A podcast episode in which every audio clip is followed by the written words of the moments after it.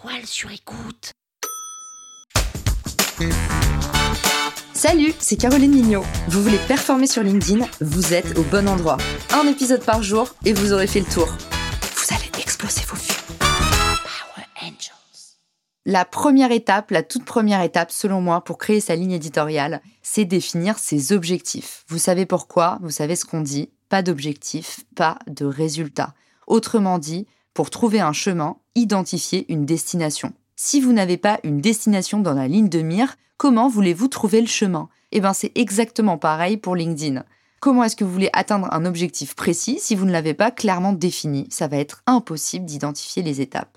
En définissant un objectif et un objectif unique, vous allez gagner beaucoup de temps. Qu'est-ce qu'on appelle un objectif unique? On appelle ça aussi une North Star métrique, c'est-à-dire une métrique clé, une métrique un peu étoile polaire, qui va vous guider tout au long de votre progression sur LinkedIn. Et ça, c'est pour éviter cette phrase souvent inutile qu'on dit Ah non, mais euh, moi je veux à la fois avoir des clients et à la fois je voudrais avoir des vues et puis je voudrais faire grimper mon engagement et aussi avoir plein d'abonnés à ma newsletter. Si vous pointez le doigt dans toutes les directions, la personne en face de vous n'ira nulle part. La façon de performer sur LinkedIn, c'est étape par étape. À chaque fois que vous avez fini de pointer le doigt à un endroit, montrez un autre endroit. Ces étapes du voyage vont vous permettre de fidéliser votre communauté. Soyez très clair pour définir votre objectif unique. Qu'est-ce que vous attendez sur LinkedIn? Pourquoi êtes-vous ici? Est-ce que vous souhaitez décrocher des rendez-vous clients? Est-ce que vous souhaitez gagner des abonnés?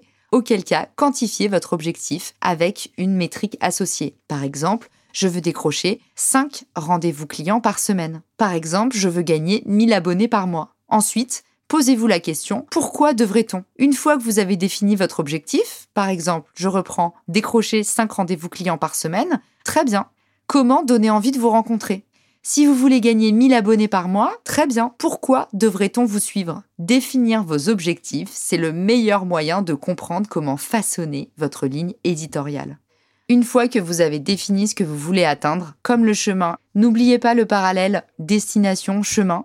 Une fois que vous avez défini ce que vous voulez atteindre, il sera beaucoup plus facile d'y parvenir. Pour définir cet objectif, vous pouvez vous aider soit d'un benchmark que vous avez fait auprès des professionnels de votre secteur, soit de tout simplement vos objectifs et vos obligations en termes de revenus. Par exemple, si je sais que je dois faire rentrer tel nombre de revenus par an, bah, je dois faire tel nombre de ventes par semaine ou par mois.